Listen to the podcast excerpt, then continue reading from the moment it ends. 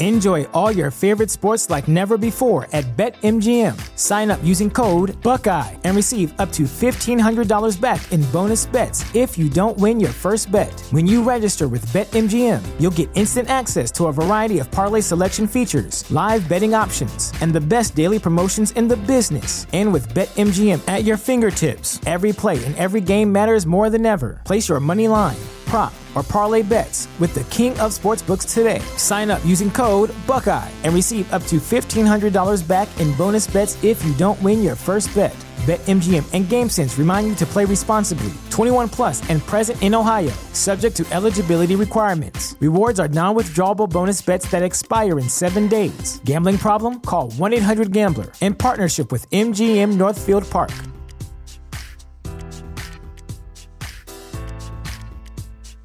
This is the place where black is the main character, where we dive into something new like the latest season of Them, The Scare, and the award winning American fiction. Or add to the experience by buying or renting the biopic of a legend, Bob Marley, One Love. And add on channels like Paramount Plus and Starz to bask in nostalgia with Beverly Hills Cop and BMF. Explore Prime Video's culture rated collection and enjoy old school greats and new school hits. Restrictions apply. See Amazon.com slash Amazon Prime for details.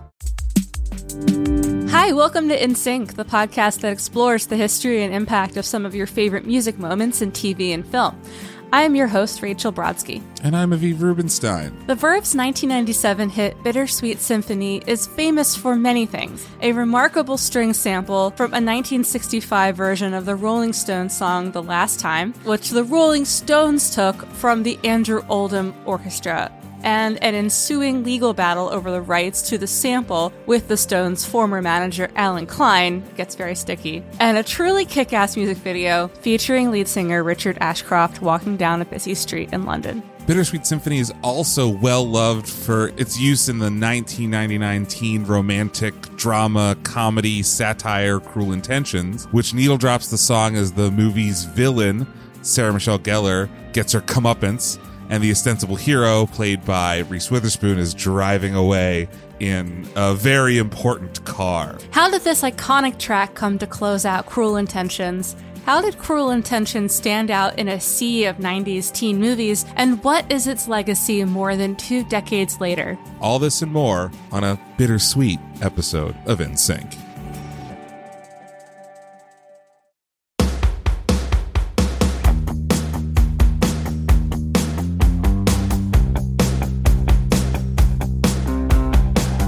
Aviv, before we get into the Verve and the song Bittersweet Symphony, I just want to, before, I just want to ask you how old you were when you first saw Cruel oh, Intentions Oh, and what that movie and or its soundtrack meant to you as a teen. I'm glad that. Th- thank you for asking. You were welcome. So, shout out to a girl that I dated briefly in 10th grade named Anne Fricker. And I s- distinctly remember watching Cruel Intentions in Anne Fricker's basement in like ninth or 10th grade and hearing obviously that opening placebo song for the first time. But this corresponded to like very early, like CD burning, making mix CDs, Napster, all this stuff that like allowed kind of perfectly coincided with like a 14 year old Aviv, like really getting deeply into music for the first time. And so I remember that vivid memory of watching the movie in Anne Fricker's basement, but also that the kiss, the Sarah Michelle Gellar, uh, Selma Blair kiss was just, just everywhere at that time.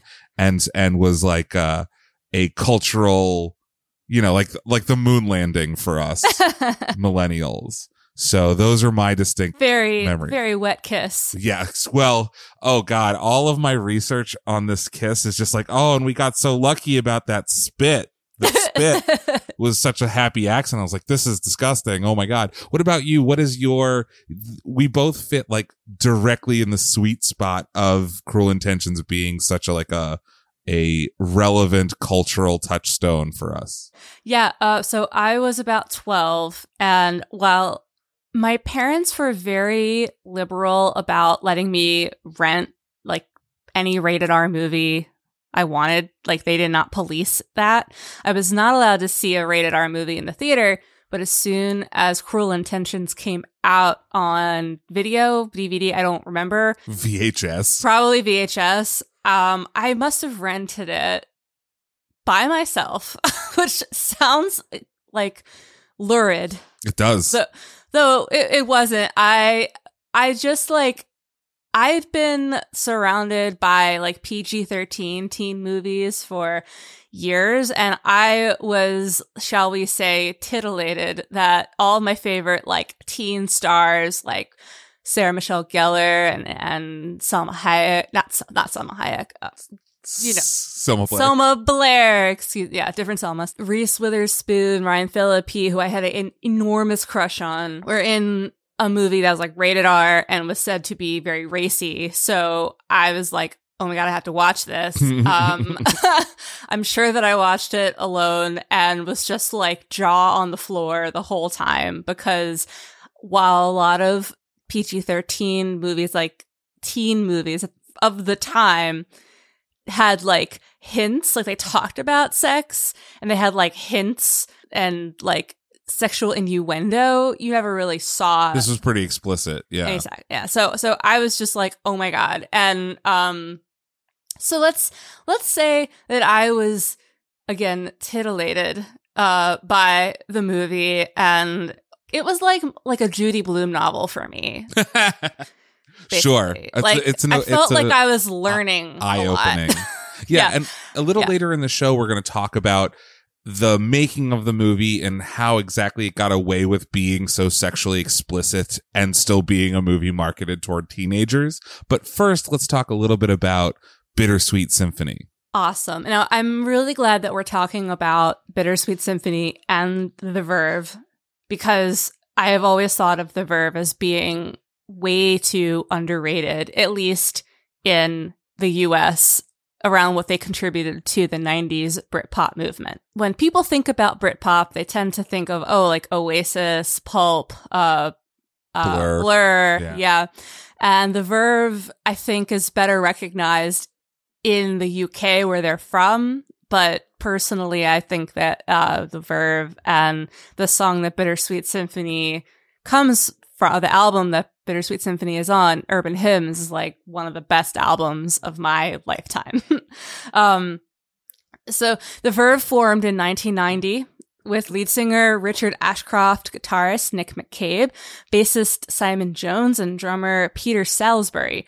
They do have one other member, Simon Tong, who joined the band to replace Nick McCabe, who then came back. And Tong was then the fifth member of the band. So Urban Hymns is the only album that the band recorded as a five piece. Urban Hymns, which has Bittersweet Symphony on it, is it is the Verve's third album. It comes out in fall of 97. Urban Hymns becomes the Verve's best-selling release. It's one of the biggest selling albums that year. Um, in 2019, that album was ranked as the 19th best-selling album in UK chart history. Incredible. And it and it has sold over 10 million copies worldwide. This is one of my favorite albums of all time. Like I can't say enough good things about it. I can definitely say that I have never listened to this album. you should listen to it. It's epic. It's an epic album. It's it's it's very let's say over the top in certain ways and it's like Gen X ennui. It's Sure. It's very like it's very sighing. Semi-sonic, if you will. Yeah, it's maybe a little self-serious, but the I think it's earned and the orchestrations are some of the most beautiful I've I think I've ever heard. We'll get into that a little bit more. Bittersweet Symphony, it does tend to be regarded, I think, in the US as a one hit wonder, but that would not technically be true. So Urban Hymns has uh, a few other singles on it, uh, a song called Lucky Man, which peaked at number seven in the UK. The Drugs Don't Work, which is not my favorite song on the album, but it it is their o- the Verve's only number one single from that record, which is pretty funny. Um, I remember that song too. yeah, Those are the two Verve songs that I'm that it's I'm pretty. aware of. I personally find it a little clunky. Uh, I prefer the more ornate songs like um, Lucky Man. That's one of my favorite Mhm. songs. There's a song on the album called Weeping Willow and the Rolling, and then the Rolling People. I, I prefer those, but still a good song. Uh, and then Sonnet was the final uh, single from Urban Hymns, which apparently was used recently in an episode of Ted Lasso, which It was indeed. pretty cool. Anyway, like I said, I definitely recommend checking out some of the other uh, songs on this album, like Weeping Willows, beautiful song, Catching the Butterfly. Like these, like you can really picture the Verve, like Ashcroft in particular, just in this like transcendental state, like writing these really like highly philosophical songs that you want to roll your eyes at, especially what like almost 30 years later. But again, the orchestrations and the way he sings, um, I personally find it like a little like more poetic or and beautiful and just just as worthy in the pantheon as like what's the story morning glory I'm also not a big Oasis person, so this, I'm you. You don't have to sell me on the Verve's quality over Oasis.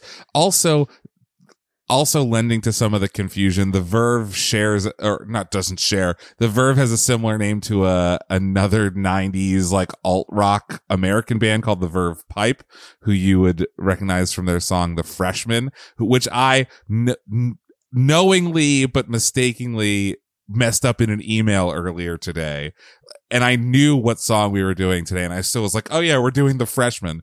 So it it happened to they had to happen to be hits kind of around the same time, and I think that that also contributed to the Verve's lack of staying power. It was like it just happened to be like a confusing time for Verve and Verve Pipe. Interesting. bands. Interesting. So the Verve actually split. Well, I think they had a couple of reunions, but they they played their last show in I want to say 2008, definitely near the end of the aughts. But that's an interesting theory, and yeah, that's easy to conflate the two band names. Um, I've seen it happen numerous times, so don't Constantly. don't feel weird or bad uh, about it. Oh, I do. Uh, but the, Yeah. the freshman, the Verve Pipe song came out the year before the Verve's Bittersweet Symphony. So clearly Yeah. we were all just confused constantly. I have a very specific memory tied to the video of I, of um, Bittersweet Symphony. If I Oh, yeah. can, if I can throw that in real Yeah, quick, please. uh, I was um, on a camp trip. Uh, so I went to day camp that that summer, and they took us. I think I was in sixth grade, maybe like rising sixth or rising seventh. I don't remember entirely, but they took us that summer to um, the Hard Rock Cafe in Manhattan.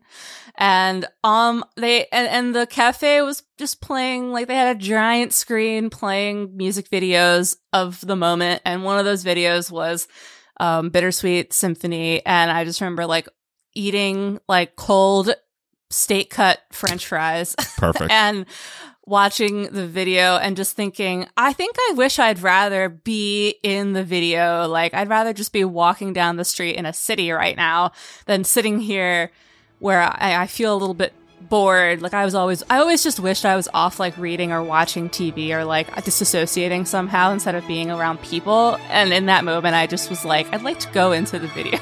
just be just be there. So Um, why don't yeah. we take a, a watch of the Bittersweet Symphony video? So I can't say that this was the first video that did the like singer in a leather jacket walking down the street in a city thing, but they definitely there was definitely like a a run on videos just like this for the next 10 years. Mm-hmm. Yeah, I covet that jacket. I forgot how It's he a knocks a good woman jacket. over walking down the street. He's just so lost in his ennui. I know. Honestly, it, it- it's the woman's X, fault, really, for getting in the way.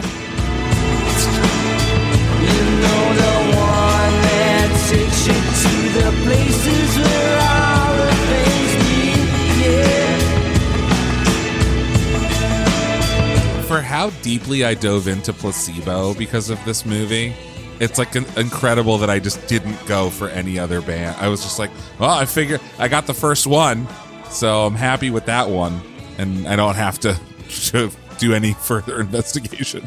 Well, before we kind of dive into the song itself, which is kind of a uh, art versus corporate Oh man. Art, like music versus society. Before we dive into the themes, I do want to say that this song, Bittersweet Symphony, is like it tends to when we when we talk about it, the conversation tends to be taken over by the legal battle and the rights conflict surrounding Bittersweet Symphony. Um, for those who don't know, Which was me uh, up until the recording of this show. As I mentioned at the top of the show, Bittersweet Symphony is based on a sample from a 1965 version of the Rolling Stones song The Last Time by uh, the Andrew Oldham Orchestra. And the Verve added strings, guitar, percussion, and vocals. They did obtain rights to use the Last Time sample from Decca Records, who held the copyright but they were ultimately denied permission from the previous former Rolling Stones manager, Allen Klein, who owned the copyright. Of the original song. Correct. Klein argued that the Verve had, in fact, used more of the last time than had been previously agreed upon. And this, like, divide, uh, it just exploded the Verve's right to make anything off of this song ultimately. The Verve were forced to relinquish all royalties. Um, the Stones, Mick Jagger and Keith Richards were added to the songwriting credits. And uh, to add insult to injury, Oldham separately sued the Verve in 1999 for over a million dollars for songwriter royalties. And uh, as a result Nice. of those two suits against the Verve, all royalty payments on Bittersweet Symphony ultimately went to Oldham, Jagger, and Richards for years. The good news, however, is that in 2019, Ashcroft got the royalties and songwriting credits back, which Billboard estimated had generated almost 5 million in publishing re- revenue. Ashcroft was well, previous to him getting the royalties and songwriting credits credits back, he he was not shy about expressing his frustration over the situation. Imagine that you have this like years have gone by, your band has broken up. This is now 2019. Your biggest song, like you you have to give over all the money to a band, essentially like a giant corporation. Mean, the Stones are m- much more than just a band who have millions to their name already. You would, th- this is my opinion now. Yeah. You would think that maybe they could just, the Stones could just like let the Verve just have this one.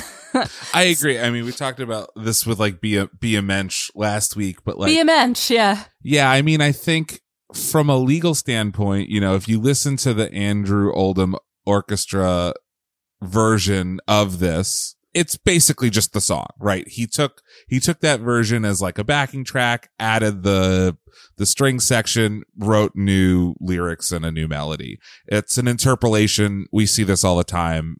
This, you know, famously happened with Olivia Rodrigo and her "Good for You" and this and the band Paramore.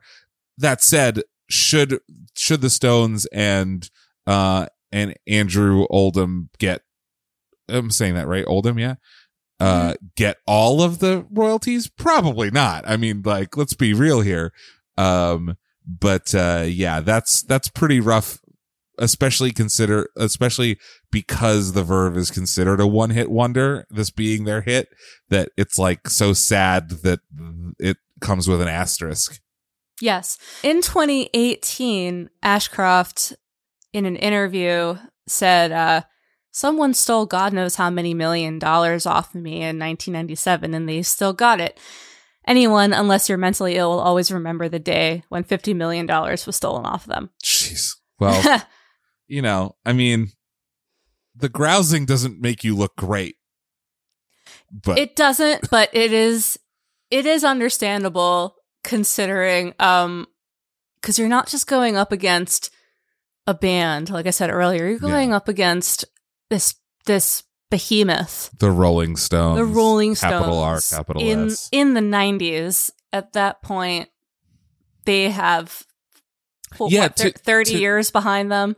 to me that that is the one that feels like sh- extra shitty right like pay the band that paid the stones maybe kick the stones a little extra something but it's weird that it's the their manager who is like sensed blood in the water and was like we could take this band for everything that they're worth Yeah, uh, so it's kind of a shame, but but the good news is that Ashcroft does have the rights back. Uh, all's well that ends well, mostly, but not not without a lot of pain and trauma. know As for chart figures, Bittersweet Symphony hit number two on the UK singles chart, where it stayed for three months. It was released in the US in March 1998. And uh, it hit number 12 on the Billboard Hot 100. it's pretty good yeah, it's not bad. It was also named Rolling Stone and NME's Single of the Year. It was nominated for Bre- Best British Single at the uh, 98 Brits. And in uh, 99, it was nominated for the uh, Grammy for Best Rock Song. It is also it is considered one of the defining songs of Britpop, and it has been named one of the greatest songs of the decade by uh, Rolling Stone and I want to say NME as well. yeah it feels like a the bridge between oasis and what would eventually become like coldplay That's a really interesting observation.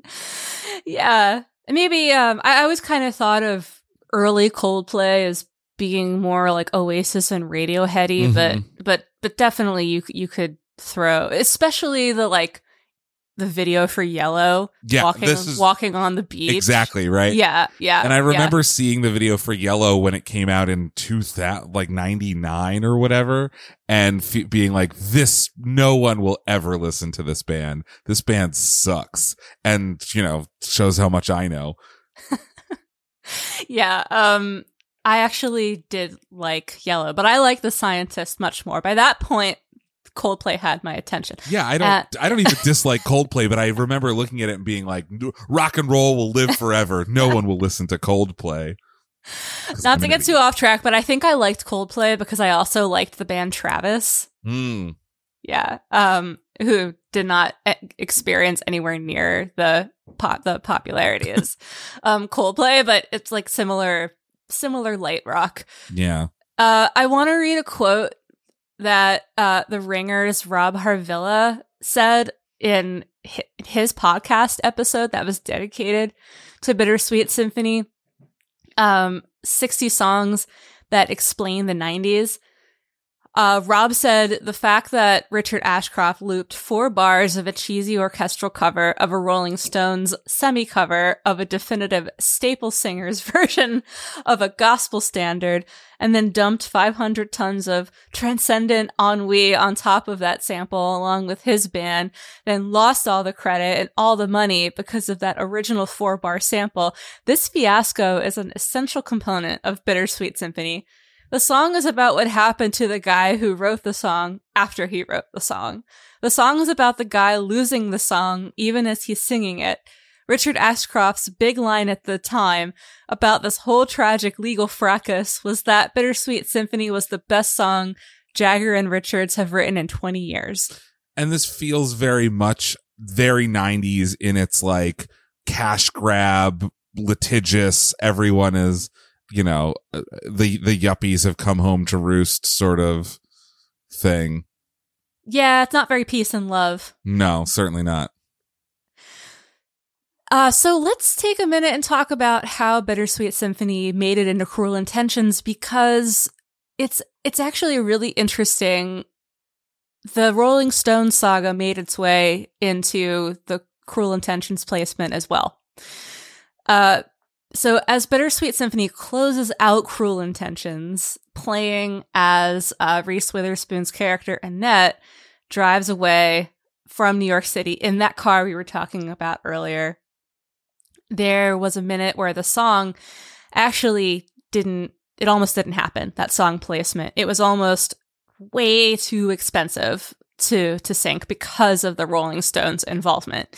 Uh, because the Rolling Stones had they they owned Bittersweet Symphony, essentially, the track cost 10% of the movie's overall budget to secure. Jesus Christ. And Which is um, over, that's a, a million dollars for just this one song. a million dollars just to have Bittersweet Symphony close out Cruel Intentions.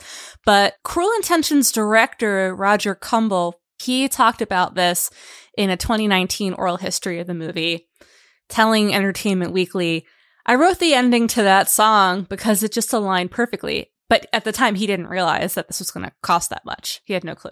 Uh, and then we found out it's the Rolling Stones. Uh, so eventually, the production team they did pony up the money. The song cost close to a million dollars. And producer Neal Moritz added, when we thought it was going to be hopeless to get it, we tried 200 other songs in its place and we couldn't find anything even close to it. So it was well worth it. And I agree. It was worth it. I, I agree with that too. So so I mean it's interesting. with- There's like there's like a bunch of failures that had to have happened to get to this place, right? So Roger Crumble, it's Kumble, not Crumble. I yeah, I almost Crumble. said crumble too. Roger Kumble writes this music into the script, which you're not supposed to do for this very reason, right? You tell, you know, first time screenwriters to not write specific songs into the script because if you don't get them, you are fucked. And, but he's like, okay, it's going to be fine because it's this, you know, rinky dink band. We could probably clear the song for five grand. And then another failure happens, which is like, oh no, that's actually the Rolling Stones. As you might imagine, if you're listening to this show, you know that like more popular bands demand a higher price tag for their music. Um, especially bands like the Rolling Stones who think that they're, or at the time at least thought they were kind of above placing their songs in movies or TV. And so they just put the screws to the, to the production, which, you know, a million dollars for a song is really, really high. And the movie is relatively low budget. It's a $10 million movie. So like a full 10% of your budget going to one song is objectively a stupid idea. Like the, the, the, the producer should be like, absolutely the fuck not. we have so many better ways to spend that money. And yet they tried 200 other songs. It was a massive failure and they had to pony up the dough.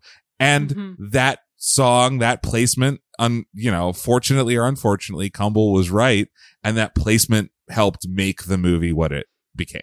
Yeah, it's it was a huge risk, but it, it absolutely paid off. And I want to briefly talk about why this sync works so well. Um, the song is it's written in from kind of a jaded perspective of somebody who's not sure where art and music and the more genuine things that you get out of life, how that like squares with everyday society and the myriad ways that you're kind of forced to behave around different people. Like there's the line, I'm a million different people from one day to the next.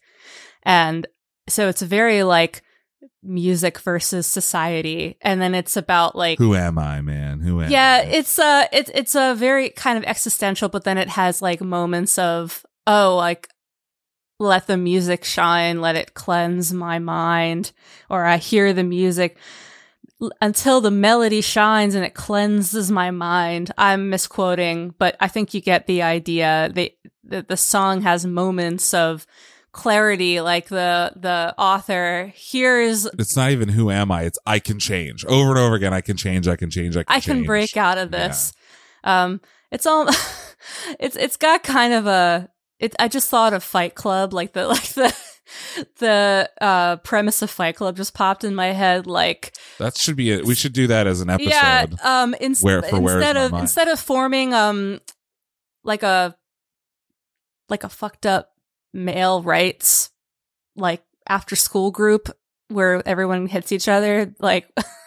What's wrong with that? Ashcroft is just like finding moments of transcendence in these little meaningful moments, like these these little meaningful times. Like, well, here's a song on the radio, and just for a minute, everything is okay. And I want to say that this worked really well, but just because the end of Cruel Intentions, Spoilers for Cruel Intentions. You've had 25 years to watch it.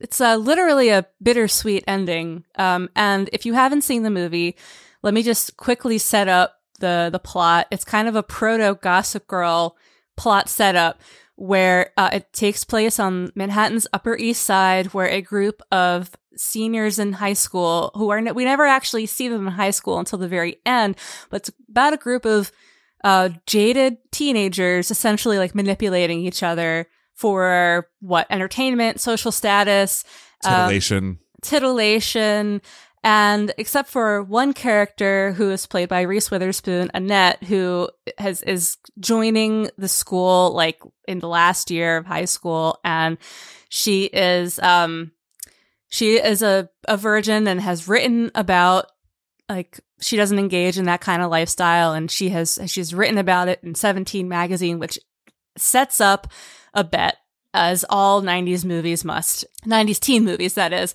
A bet is set up uh between lead like uh, anti-hero protagonist Sebastian played by Ryan Phillippe and his step sibling Catherine played by Sarah Michelle Gellar. And Catherine bets him that he can't uh, get Annette to lose her virginity.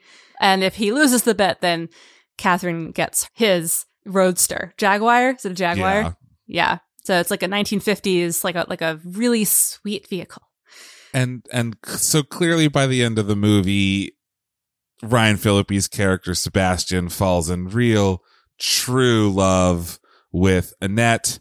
And uh should we spoil it for real? Should we tell them the ending? yeah, I think it? everyone. All right, if, if you don't want to know what happens, then just skip skip ahead. and then and then is is hit by a car. He just he Yeah. just fucking dies. After well, after finding true love and character redemption, Sebastian dies and he's hit by a car, but he but he saves he gets hit by the car because he's saving Annette, the woman Right. that he spent so much of the movie manipulating into losing her virginity, but ultimately falls in love with. So Sebastian has been redeemed, even though he dies. and uh Catherine gets her comeuppance. Uh, The movie wants us to see that she is jaded beyond redemption. And, And she's also- a woman who likes sex, so she has to be punished. Right. yeah. There's actually a fantastic monologue by Oh, Catherine we're gonna and- read a, a portion of it. Are we okay? Well, I won't. I won't. I won't talk about it just yet. Then, but you're right, though. Yeah, because Catherine en- enjoys sex, she must be punished.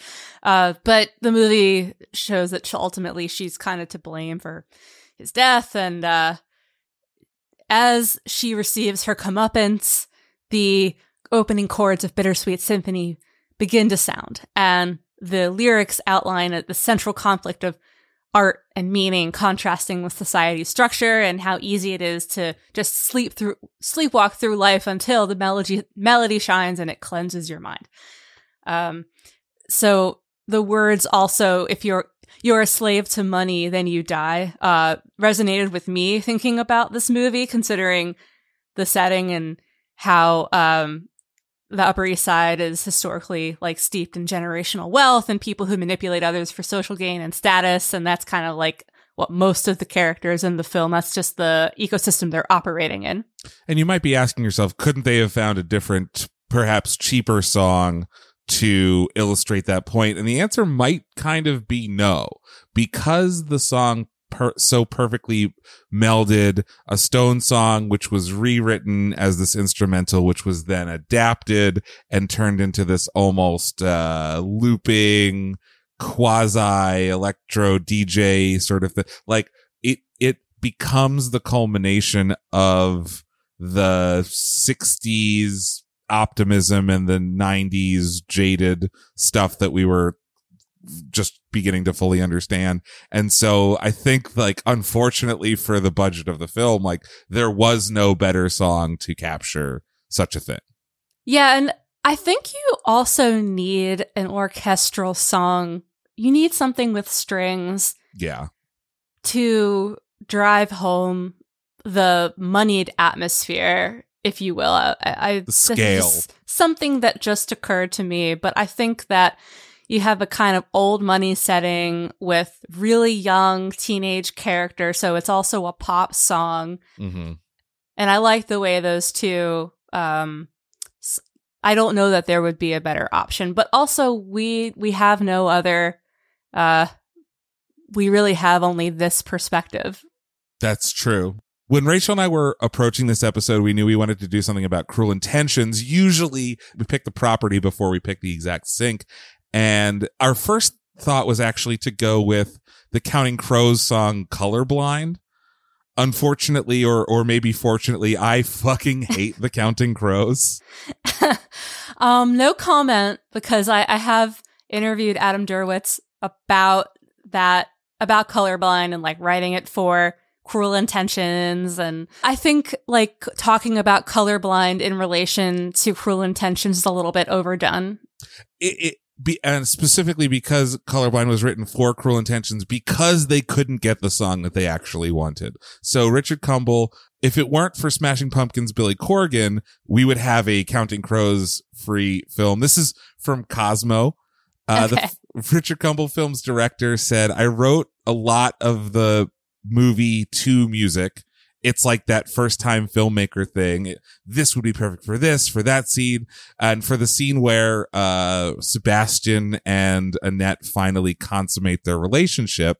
There was this Smashing Pumpkin song called To Sheila, which fit perfectly. And if you turn off the Counting Crows and play the scene To Sheila, it actually works quite nicely. This is, this is, uh, Cosmo saying this, not me Okay. and it seemed like from from Kumble, and it seemed like we were gonna get the song. It was great. Billy Corgan was watching the movie. It was down to the wire, and then they give me the call. Quote: Smashing Pumpkins said no, and we're like, oh fuck, because we were all in agreement then that the producers and the studio and I, Richard, said this is the right song. So we had a they had a similar issue with Bittersweet Symphony where they thought that they weren't going to get the song. In this case, they definitely weren't going to get the song. I, that does feel like a a rather Billy Corgan thing to do. It certainly This kind of like sweeps in at the last minute, like to um, just take the piss. No, yeah, hmm yeah. I'm just gonna make this harder for you. I, I have, I have no being the anti-mensch. I, I have no. Um, this is just purely ba- like my theorizing, but It it fits. There it is. It There fits is. with the general under my general understanding of Billy Corgan. So this is Kumble. Then everyone had their favorites, and we couldn't agree. So we were trying every song in that scene, which we all knew was pivotal. And I remember I was championing a Neil Finn song, which I- I'm, I'm guessing was "Have a Little Faith in Me" or or something. I Um, c- I, have no idea. I really like Neil Finn. Um, but they weren't as jazzed about it as I were, and we were at a standstill. And then the music supervisor said, came in and said, Adam Duritz saw the movie and loved it, and he wrote this song, and they're recording it tonight or tomorrow night. But here's a demo of it.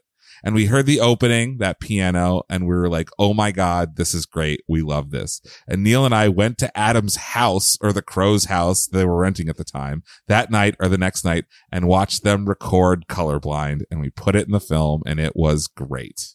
Asterisk. That was Uh, Richard Kumble. I mean, it worked at the time, I guess. Uh, now I just like because I have obviously rewatched Cruel Intentions numerous times as an adult, and now I just kind of get the ick. It's very schmaltzy. I think so too. And I think that of the, of the entire soundtrack, this sticks out like a sore thumb. Yeah, it it doesn't quite have the same cool factor, if you will, like that band's like placebo certainly, and and And, and um the Verve do. Uh all from these are all like 90s musicians, but they're very different rock uh interpretations. yeah, I think, I think Scenes. truly it's just the cool factor, right? The whole, yeah. the whole uh uh soundtrack has Blur, Marcy Playground, Aimee Mann, Fatboy Slim, and this other kind of this other kind of band that you know. Yeah. Um, no, I- I, don't want I- I don't want to shit on on Counting Crows too much, but uh just the right to- amount. I have to like okay, this this might be like a TMI not on my end, but an observation this. that I had I'm while so excited. rewatching most recently. Um okay, so you know that we know the sex scene. It's it's burned into our our brains between Speak for yourself. that I know. I know the sex scene, and uh, like it, it has like an added layer of poignancy because I think um, Ryan Phillippe and um, Reese Witherspoon already They were- they were they were already were get- dating, long yeah. together Yeah. by that point, and they they already had their first child together by that point, and the sex so the sex scene itself like this is supposed to be a woman losing her virginity, and if you like look at the sex scene, like Ryan is going really hard. Like he he's like just pounding it out. And I was like, you want This is the guy? You want to maybe slow it down, sir. Like this is her first time. No wonder she looks like she's in pain. And that's all I'm going to say. I mean, this is an interesting thing. And like, I think that there is this weird kind of satirical subversion in the film that like, I think that that may have been kind of intentional that we hear for the entire movie that he is this like Lothario and then we see him have sex and he's like jackhammering. kind of. I mean, I feel like that's his character's version of making love. of making love. Yeah, But- that's that's him making love. What do you think he was doing to all the other ladies? So I'm just thinking like 30 something year old me is looking at this and I'm just like, ow, she. Good good job, Brian. Ah, yeah. So I, I think we got to jump into talking about the film. yeah. All right. Please. I hate to be the one to break it to everyone. Everyone ages 25 to 45. Cruel Intentions is not considered a good movie. Most Why is it? Why is it not a good movie? this is I don't I don't this is like a thing like most most of us have cultural blind spots to like the movies that were considered very popular when we were young or at least in our early teens and we make the assumption that popularity equals quality. I've run into this like a handful of times as a teacher like explaining to my students why Twilight is not actually considered a good movie. But I fall victim to this myself with movies like Cruel Intentions and specifically Hook not to get too far into the weeds, Yeah. but you know, everyone hates Hook. Hook got like a twenty percent on Rotten. Oh, it's great. It's fa- well, it's now I'm definitely not going to watch it. I love it. I've missed my window. You probably have, I have. but Cruel Intentions is wild, and as Rachel mentioned, one of her draws to the film was one of the main draws, which is it includes basically all of young Hollywood at the time playing wildly against type, including Sarah Michelle Gellar, who dyed her blonde Buffy the Vampire Slayer hair brunette to shed the image of the TV heroine, Ryan Phillippe, Joshua Jackson playing an out gay man, Selma Blair, even Reese Witherspoon was kind of playing against type because she was coming off of the bitchy older sister role in Pleasantville the year before this. She was Tracy Flick in Election, which I think is a perfect movie. And yeah, she just- she kind of actually subverts that type because she she starts the movie as a Tracy Flick adjacent character, where she's Mhm. very clean cut, very innocent, but also smart. Like she's not a dummy. And then she em- ends up embracing love and sexuality, uh, and is- learns a lot about herself in the process. And so, yeah, which like, is interesting because I think this ultimately became her type. mm, But before this, I mean, like, this is three years removed from her truly bizarre role in Freeway, where she plays a 13 year old homeless hitchhiker who kills her would be rapist, played by Kiefer Sutherland. And she's like trailer trash. Um, kills is in air quotes, by the way. I don't want to spoil Freeway, but it is one of the scariest movies ever. fun. I've not seen it. It is horrifying. Uh, So what the hell even happened to create this bizarre turn of the millennium film? I'm glad you asked.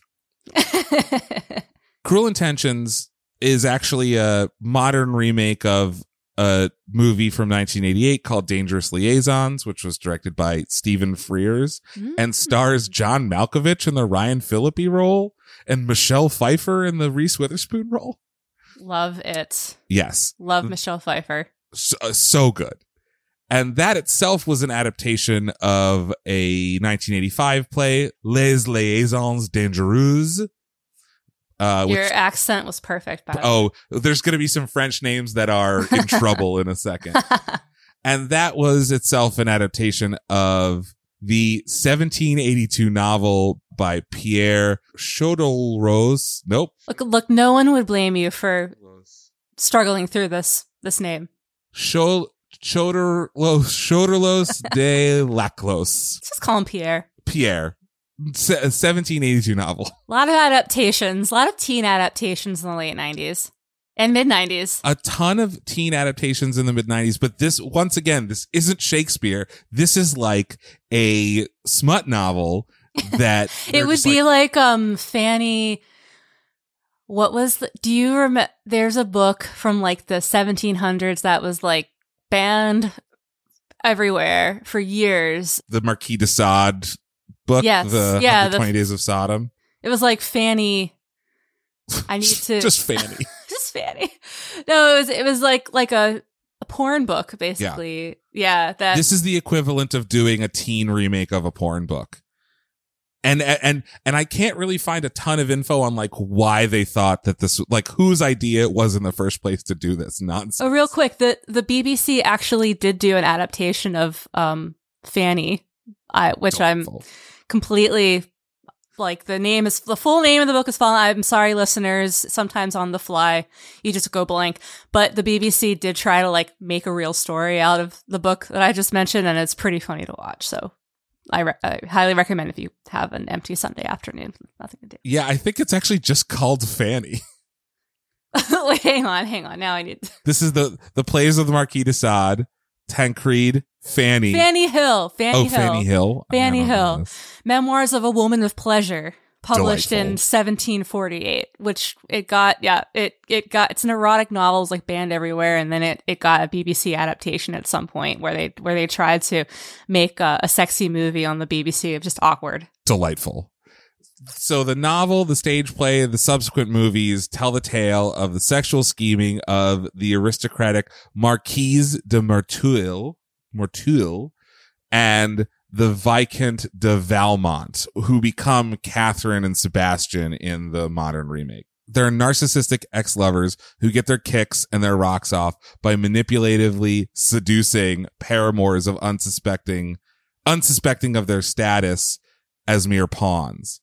So they like have this game of conquests and Valmont is eventually redeemed by his eventual love for Madame de Tourvel, uh, originally the subject of a bet with the Catherine character. All this is set against the decadence of the ancient regime, which is the decade leading up to the French Revolution. So think about this as, you know, Marie Antoinette's porn parade I will. which is an also an interesting comparison that they draw to like 90s America, pre 9/11 America, but I digress. That's true. Oh, I, I never, that's a, that's actually an incredible comparison. Like we're living in the, in the end days of the 90s decadence where there's just nothing left to do Except for fuck. except for fuck Ever me and ever ever and, you. and social climb. So the plot of the 90s remake we're here to talk about today hinges on a bet that Catherine makes with her stepbrother Sebastian. They go to this Manhattan prep school. He's bored by dating debutantes. She thinks he won't be able to seduce the supposedly virginal Annette, played by Reese Witherspoon, and she is the new headmaster's daughter. Oh yeah, that that is an important detail that I missed. She's Yes. she is extra taboo given. And and Yeah. Sebastian seems to have no problem with like fucking people's daughters. He like fucks the daughter of his therapist in the movie. oh, um, played by Tara Reid. played by Tara Reid. That's right. Um, and it's before the the start of the fall term, so this is like the summer before senior year. Yeah. If Catherine wins, she gets the 1956 Jaguar Roadster previously mentioned, and if Sebastian wins, he gets to fuck Catherine. Yeah, so unlike the book, it sounds like these two have not in the movie have not actually consummated anything, but they just like teased the shit out of each other. Correct. In in the book, they are ex lovers, and it is kind of implied that there was some things between Sebastian and Catherine, but specifically the ultra taboo is if Sebastian wins, Catherine will let him quote put it anywhere. I think that means in the butt. Why is anywhere always just the butt? um, can I quick wait? That I told you yes, about whatever yeah. you're saying, the answer is yes. No, I told you. I'm sorry, but I told you about what um my mother said to me about the movie um, no. Unfaithful, right?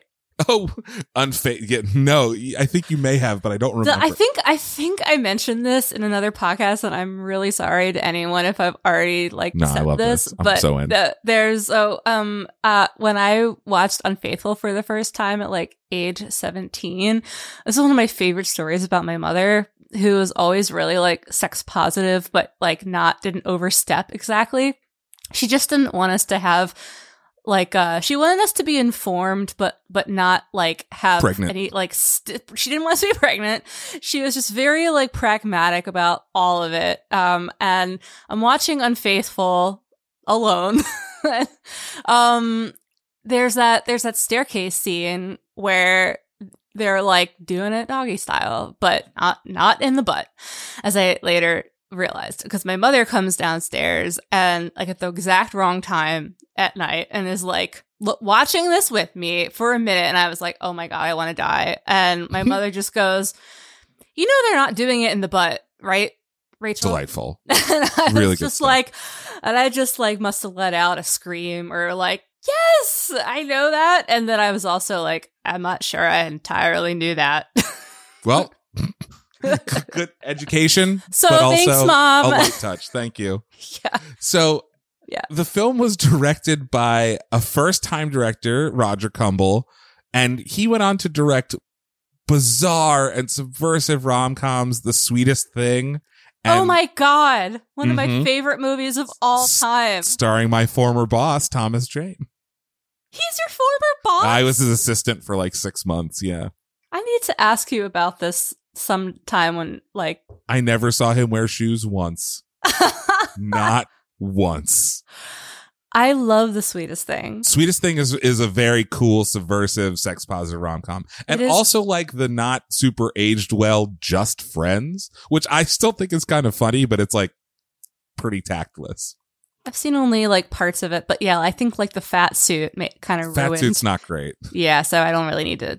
Someday I'll lay out my whole theory about how the sweetest thing like laid it like walked so uh, bridesmaids could run. Yeah, I, I I agree with that, and and Selma Blair is also in Sweetest Thing, and and there's like a fun like oral sex gag that happens to her, Yeah. which is very very silly. Speaking to Cosmopolitan, Kumble remembered that Ryan Phillippe told him on set, "When you break down this movie, it's really about me wanting to have anal sex with my sister. It's a dirty movie about delightfully mean teens." Succinct. succinct right. I like that he's doing his like actor prepares work and he's like so what motivates me? Butt stuff?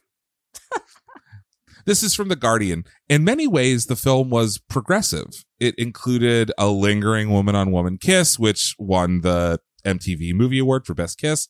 And this is only two years after Ellen DeGeneres came out and her show was like canceled after a backlash. Sebastian's best friend, played by yet another 90s staple Joshua Jackson, was gay without comment. And yes, it kind of had, there were some like slurs lo- lobbed at him, but he was like doing a very shitty thing. Not that he deserved the slurs, but th- this is, this is a weird, complex, very, very horny movie. Yeah. Well, what's interesting about the the uh, kiss between Sarah Michelle Gellar and Selma Blair is that I mean it. No one's bi, or at least they're not explicitly. So it's under in- the pretext of the like, I'll teach you how to kiss boys, right? yeah. So it does feel very male gazy. Yes, this Yeah. is for sure. Yeah. Um that that said, um it's it was sort of like, oh, like two women kissing is fine if it's for It's for male. male male male, tit- attention. titillation. but I as also opposed- think yeah. that Selma Blair plays it like because Selma Blair is like also a Mhm. prude, right? And so she's like does not know which way is up at the end of being manipulated by Catherine. Yeah. Kumble also wrote the script, which you mentioned, and he thought he was making a, a like a modest little indie. This is from BuzzFeed. BuzzFeed has like a great 20 years later of um of Cruel Intentions that a lot of this is coming from. So Kumble told Cosmo in 2014 that producer Neal Moritz, who was fresh off of I Know What You Did Last Summer, saw the project, which was supposed to be like the super, super low budget indie and was like, Oh, I'm going to put the cast of I Know What You Did Last Summer in this movie. So it was a bit of a reunion between Sarah Michelle Gellar and Ryan Phillippe. And then Phillippe begged Kumble to cast Reese Witherspoon to play Annette because they were dating at the time. And to do so, this is, this is Kumble via BuzzFeed. Kumble said, quote, we took Reese out to dinner to get her drunk. So that she would agree to star in the movie? Yes. Okay. But get her drunk to star in a movie with I know, yeah, I don't know. There, there's like a yikes next to that. I don't really get it. I also think like there are agents involved. But Kumble said that Reese only agreed to join the project if she could help him rewrite the script to strengthen the role of Annette so she wasn't such a doormat. She calls Sebastian out on his bullshit. Yeah, and she lot. rightly so. This is, you know, Reese Witherspoon is like a power producer in Hollywood now, and this is part of her, like the genesis of her being like a really smart filmmaker is she stands up to Sebastian, but it takes it originally it just took a couple dates for her to like be head over heels and to for her to believe that she is truly changed. And so Reese was like, no, if, if this is going to truly change him by the end of the movie, like she needs to be someone that he's never seen before, which is exactly correct. Yeah, that that scene in the pool when um Forever's lodged. That's the scene that's lodged into my brain. yeah, the the, the butt scene.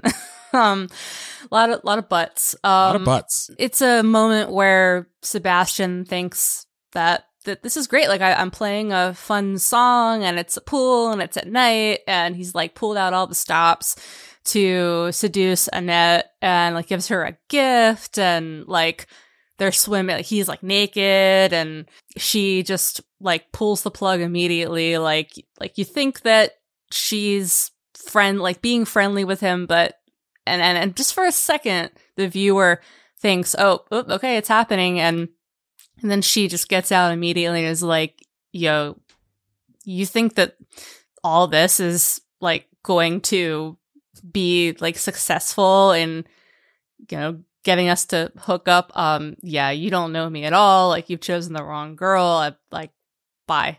Yeah. you you barely have my friendship. Yeah, this is a pivotal scene in the movie, and I can't guarantee that this is one of like the Reese demanded scenes, but it feels like it, right? The, by the way, the other image from this movie that's burned into my brain is her doing that weird devil face oh that's an amazing face in the I- I- car. yeah How does a human being make that face? Kumble said that in Cos- in that Cosmopolitan interview that uh, he was inspired to write Cruel Intentions after watching Welcome to the Dollhouse, which is like a deeply fucked up movie. Mhm. incredibly fucking fucked up. And this is Kumble's quote. I was like, wow, fucked up high school. I've never seen this. It was so dark, which is an accurate reading of Welcome to the Dollhouse. I know I've seen Welcome to the Dollhouse, but it was a really long time ago, or I've only seen parts of it. But but that kind of made me think of kids Yeah. just now. Yeah, Kids is also of this era. I was in a very dark place after watching Kids. But I'd love to know sometime, like in your research, did you did you find any connection between Cruel Intentions and and Gossip Girl? Because it feels like there's a lot of connective tissue. It does feel like there's a lot of connective tissue in the same way that, you know, if you listen to our Do Revenge episode, that this became a touchstone for the, like the mean rich teens movie. Yes. Um, so culturally, but I don't think that they specifically were like, we want to remake Cruel Intentions. Cruel Intentions. Which, by the way, the working title was Cruel Inventions. All right. Okay. That's such a weird, like, why be obsessed with that? cruel it all right well whoever Cruel whoever inventions. decided to change to just shift it ever so slightly good on you Good, uh, good job. I'm, I'm guessing that was like a, a game of telephone. yeah right well i heard cruel intentions so Yeah. I, Well, Yeah. well, fuck it. Let's go with it. yeah yeah Uh, this is from BuzzFeed. As production designer Jon Gary Steele put it in the film's production notes, I didn't want it to feel like a young, bright teen film because it's not. It's very tragic, basically everyone loses. Yeah. Adam White, in a 2017 Telegraph piece about how the film seduced a generation, pointed out that in an era where even the best young adult actors were usually found playing roles like the bitchy prom queen or the handsome jock between their tenures on teen television, Cruel Intentions offered rising stars an opportunity to prove their range. Gellar, Sarah Michelle Gellar in particular, had reason to sign on. He wrote, off the back of a double bill of pretty helpless murder victims in Scream 2 and I Know What You Did Last Summer and finishing her second season as Buffy Summers and Buffy the Vampire Slayer, Gellar was given a chance to prove that she could be more than a vampire slayer or a doomed damsel in distress. And so for me as a person growing up, I remember that this was the selling point was, oh my God, Sarah Michelle Gellar, like you've never seen her before. Huh. Yeah. Interesting. I well, and by season two of Buffy, we've only uh, Buffy. Her character's only really had one relationship, and it's it's like a, a cautionary tale about having sex. Yeah. Basically. So you know, you fuck your boyfriend, and he'll ne- he'll never call again, aka lose his soul and try to kill you. So. And the we'll hear some kind of fucked up things that there was like a rift that was kind of created between the Buffy camp and the Cruel Intentions camp. We'll talk about in just a minute. Yeah. But she dyed her hair dark to distinguish herself from Buffy, and she gave it her all as the totally irredeemable Kathryn who feels forced to act prim and proper and prude like in polite society while secretly carrying on her real life as a sex maniac and a coke fiend. Fun. and this is the BuzzFeed writers. I agree with this opinion, but this is them for a second. There's something sort of refreshing about Kathryn's complete lack of redeeming qualities. And unlike Sebastian, she has an actual reason to play a two-faced bitch. As she says in the best monologue in the movie, when Sebastian casts doubt on their latest scheme, quote, eat me, Sebastian. It's all right for guys to guys like you and court to fuck everyone. But when I do it, I get dumped for innocent little twits like Cecile, played by Selma Blair. God forbid I exude confidence and enjoy sex. Do you think I relish the fact that I have to act like Mary Sunshine 24 7 so I can be considered a lady? I'm the Marcia fucking Brady of the Upper East Side, and sometimes I want to kill myself. That that uh monologue bears a resemblance to the cool girl monologue in, In uh, Gone Gone, Girl? Girl. Yeah. Mhm. I th- I think I think that there is kind of a direct line between Sarah Michelle Gellar's Kathryn and uh, Amazing Amy from Gone Girl. Yeah, like if like Amazing Amy is uh Kathryn in the future. in the future. Yeah. ha- having not gotten busted for coke possession. yeah. Gellar told Premiere Magazine in 1999, we had long talks about Kathryn's history. Roger always used to say, do you, don't, don't you think she was abused? And I, uh, Sarah would say, no, I think she had the perfect upbringing. I think her mother adored her and her father sent her amazing gifts and she just wanted more. Yeah, PSA, uh women don't have to be abused. People don't have to be abused to In movies or in real life. Yeah, it, it, to to have questionable motives to in I mean, I, there are people in the world who um, have been given everything. Prob- like that's what I think her character. If her character's history has any problem, it's just probably being way overindulged, Yeah. and um, there's a lot. I think there's a lot of boredom there.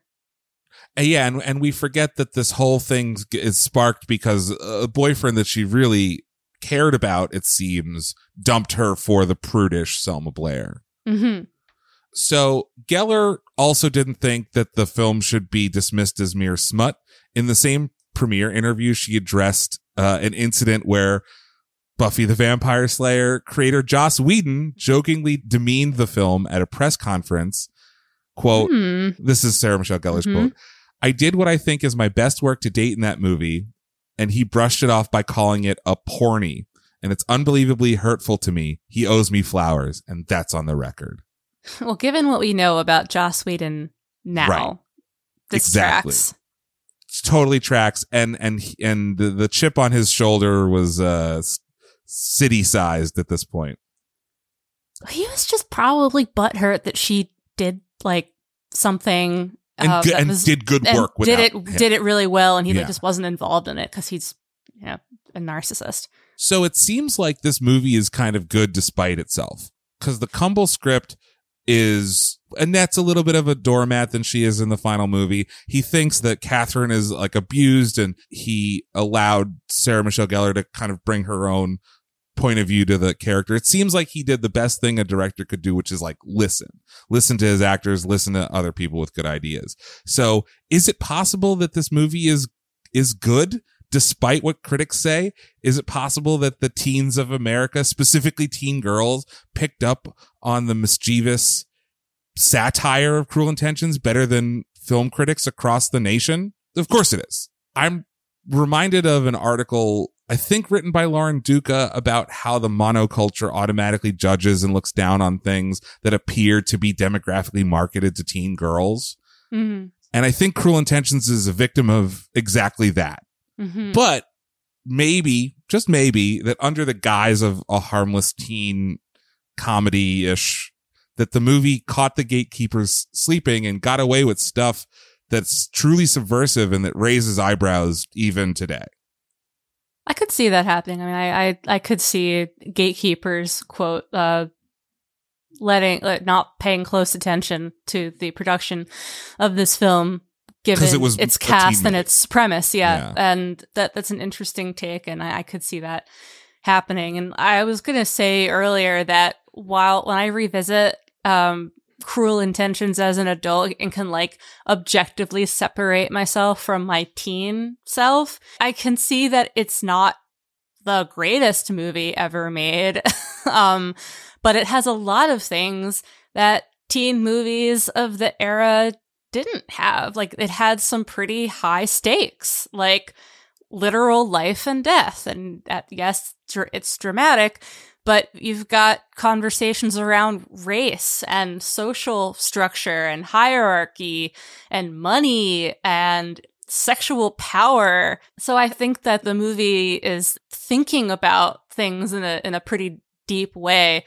That's my take. That being said, like, is it a perfect movie? No. Like, uh, I I just think it's slightly less on on the guilty pleasure scale. I think it is lower than like say when I have to watch the movie Fear anytime it's on TV. It- Oh, fear is a, is a rough one. Speaking of Reese Witherspoon, yes, indeed. So, yeah, I mean, I think that you're completely right. It deals with race, sex, class, sexuality, um, uh, all the all this stuff. When when this is BuzzFeed again. When Cruel Intentions was first released, Sarah Michelle Gellar said in an interview with ET, we were coming out of a John Hughes era of movie making and moving into these like frothy romantic comedies. And this movie isn't that, right? This is like what you were saying that there are real stakes, there are life and death stakes, and it does this thing, it doesn't do this thing that is endlessly frustrating to me in movies where all the problems would be solved if the characters just talked to each other.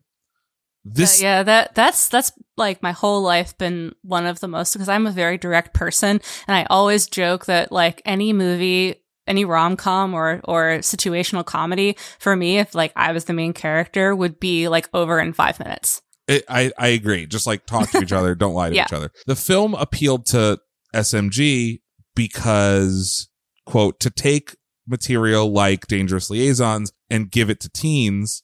It was sort of the first of its kind. Over 20 years after its release, the cruel intention style mean teen movies have again become rather rare and replaced by a rebooted era of niceness and wholesome teen rom-coms like to all the boys I've loved before, Love Simon, Kissing Booth series, which is a Mm. popular one amongst the, the kids.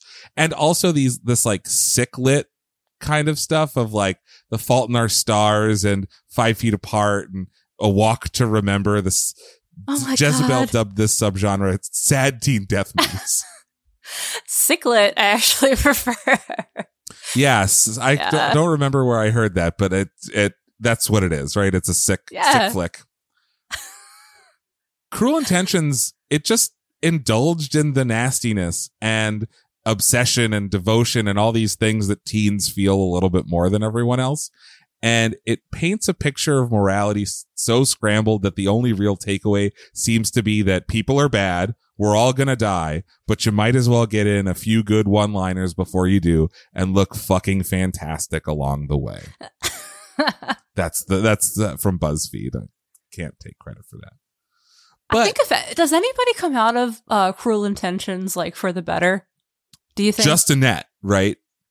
Despite having lost the guy that she, that she loses her virginity to, despite him well, now being dead, um, yes, I, would say Annette is she kind of wins the movie and she's on on the road because um, if you think about it, like what would have happened if uh, Sebastian didn't die? Like I picture some kind of Grease situation where he like turns like like da- like Danny Zuko though, like, and he's like, oh, uh, like yeah, my so suddenly I'm like a good guy, but my friends don't know it, and I don't know, like it's a, a, question I'm just going to throw out there, but like, what, what would their future actually look like? So it, it's better that he be like manic pixie dream boy for her. And like, and like sets her off on a, a path to, uh, hopefully emotional prosperity. Especially because his, his redemption is kind of untenable. Every character in that movie deserves what they get, e- even down to Selma Blair, who seems like relatively like they're all assholes. They all just deserve to to get their comeuppance. Yeah.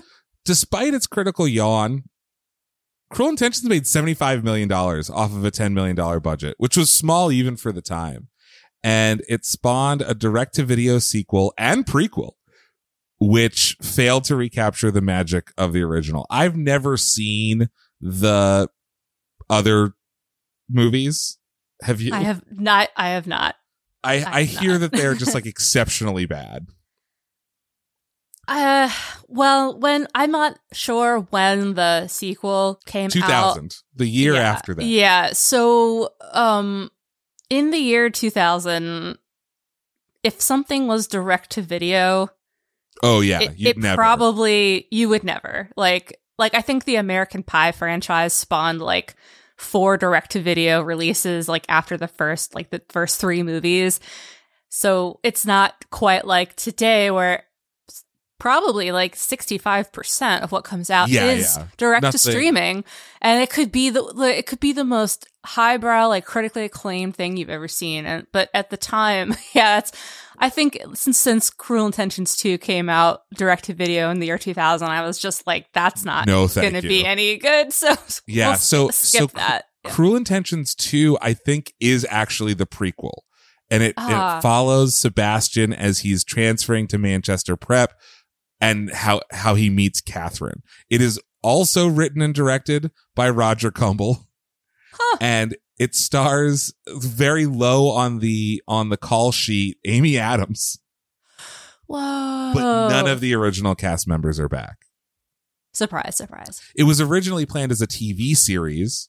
Uh, uh, and then like a like a prequel series and it was picked up by Fox but then canceled before it was broadcast and it was picked up in September of 99. So they like super duper rushed this into production. And eventually, uh, the three episodes that they produced were edited together into a film called Cruel Intentions 2. So wait, wait, the movie was an amalgamation of some of some episodes of television. Yeah, the movie was an amalgamation of three episodes of television that was a prequel to the original movie but it was called two. Back, you know, so ba- back to the future. Yes, back back from the future. Back and from the future. there is a Cruel Intentions three tagline, third time's the charm, which. I'm surprised really, I didn't just call it like three way or something. Try to like oh, that's a, actually like, really good. Like like three. and so Cruel. Intentions 3 seems to have nothing to do with the original Cruel Intentions.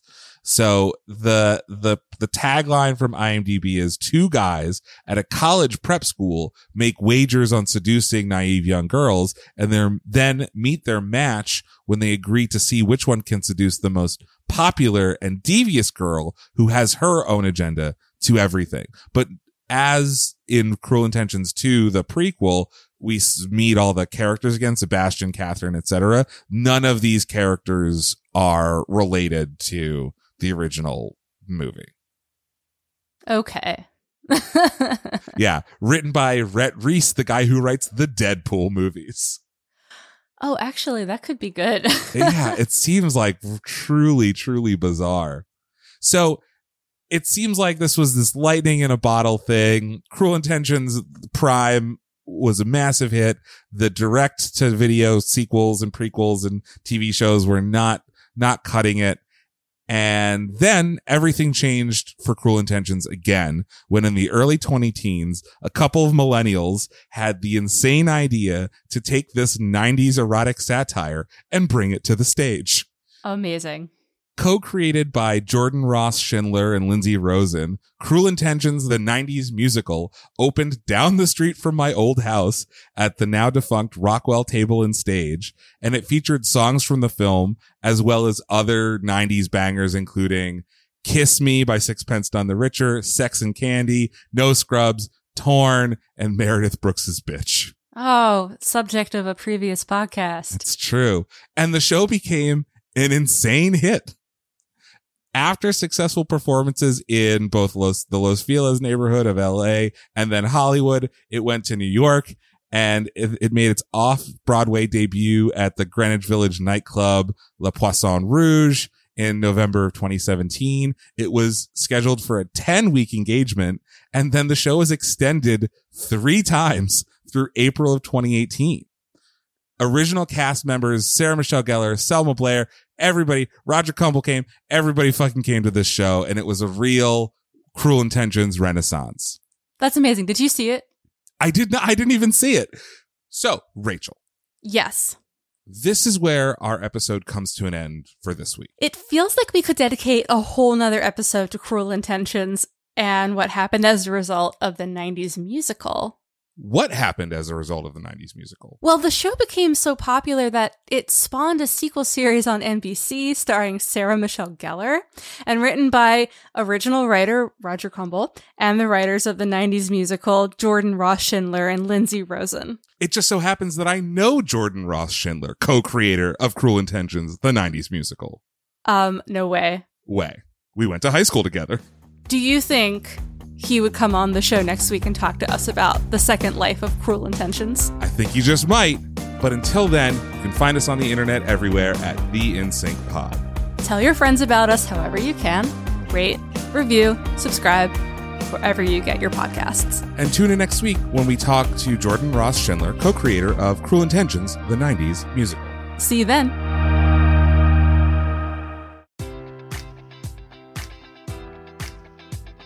Enjoy all your favorite sports like never before at BetMGM. Sign up using code Buckeye and receive up to $1,500 back in bonus bets if you don't win your first bet. When you register with BetMGM, you'll get instant access to a variety of parlay selection features, live betting options, and the best daily promotions in the business. And with BetMGM at your fingertips, every play and every game matters more than ever. Place your money line prop, or parlay bets with the king of sportsbooks today. Sign up using code Buckeye and receive up to $1,500 back in bonus bets if you don't win your first bet.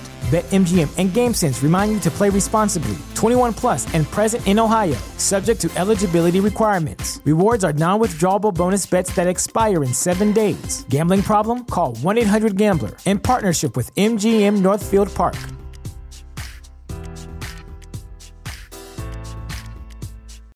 As humans, we're naturally driven by the search for better. But when it comes to hiring, the best way to search for a candidate isn't to search at all. Don't search, match with Indeed. When I was looking to hire someone, it was so slow and overwhelming.